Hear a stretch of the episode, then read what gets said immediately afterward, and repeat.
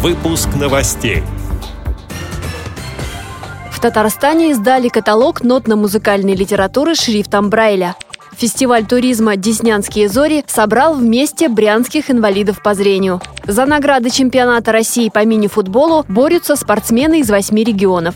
Далее об этом подробнее в студии Анастасия Худякова. Здравствуйте!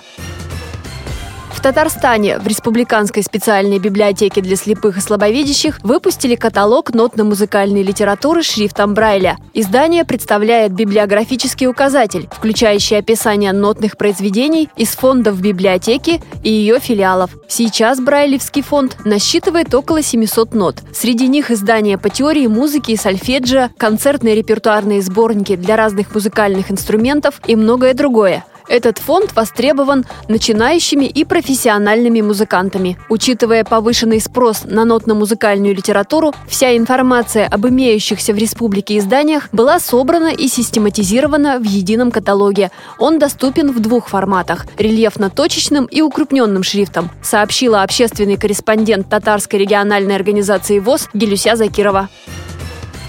Брянская региональная организация ВОЗ провела интегрированный фестиваль туризма «Деснянские зори». Встреча проходила на живописном берегу реки Десны, где собрались представители семи местных организаций. Этот фестиваль стал для участников проверкой на самостоятельность. Они устанавливали палатки, готовили еду на костре. Организаторы подготовили для команд различные задания. Брянские активисты ловко преодолевали полосу препятствий, оказывали первую медицинскую помощь, соревновались в турнирах по голболу и дартсу марцу. На фестивале были и экстремальные условия, требующие от участников максимальной собранности. Об этом рассказал председатель региональной организации ВОЗ Александр Сычев. Один из этапов туристической эстафеты предусматривал переправу на резиновой надувной лодке двух инвалидов по зрению. За веслами был инвалид по зрению тотально незрячий, а управлял действиями товарищей слабовидящий инвалид, который и корректировал его движение. Они должны были переправиться и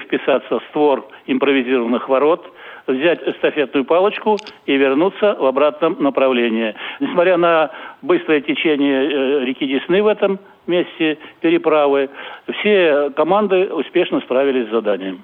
Победителем э, в этом этапе становилась э, та команда, которая справилась с заданием более быстро. Безусловно, такой вид соревнований – это очень эффективное средство реабилитации инвалидов по зрению. Тем более, что все это происходит для инвалида по зрению, можно сказать так, в экстремальных условиях на пересеченной местности.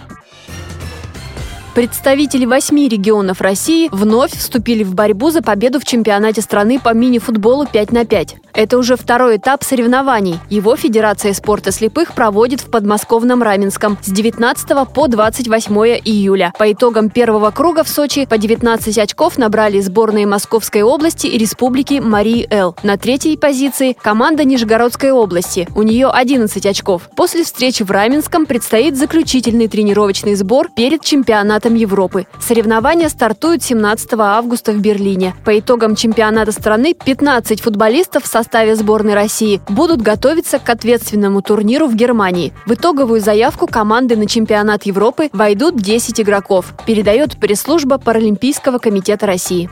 Эти и другие новости вы можете найти на сайте Радио ВОЗ. Мы будем рады рассказать о событиях в вашем регионе. Пишите нам по адресу новости собака ру. Всего доброго и до встречи!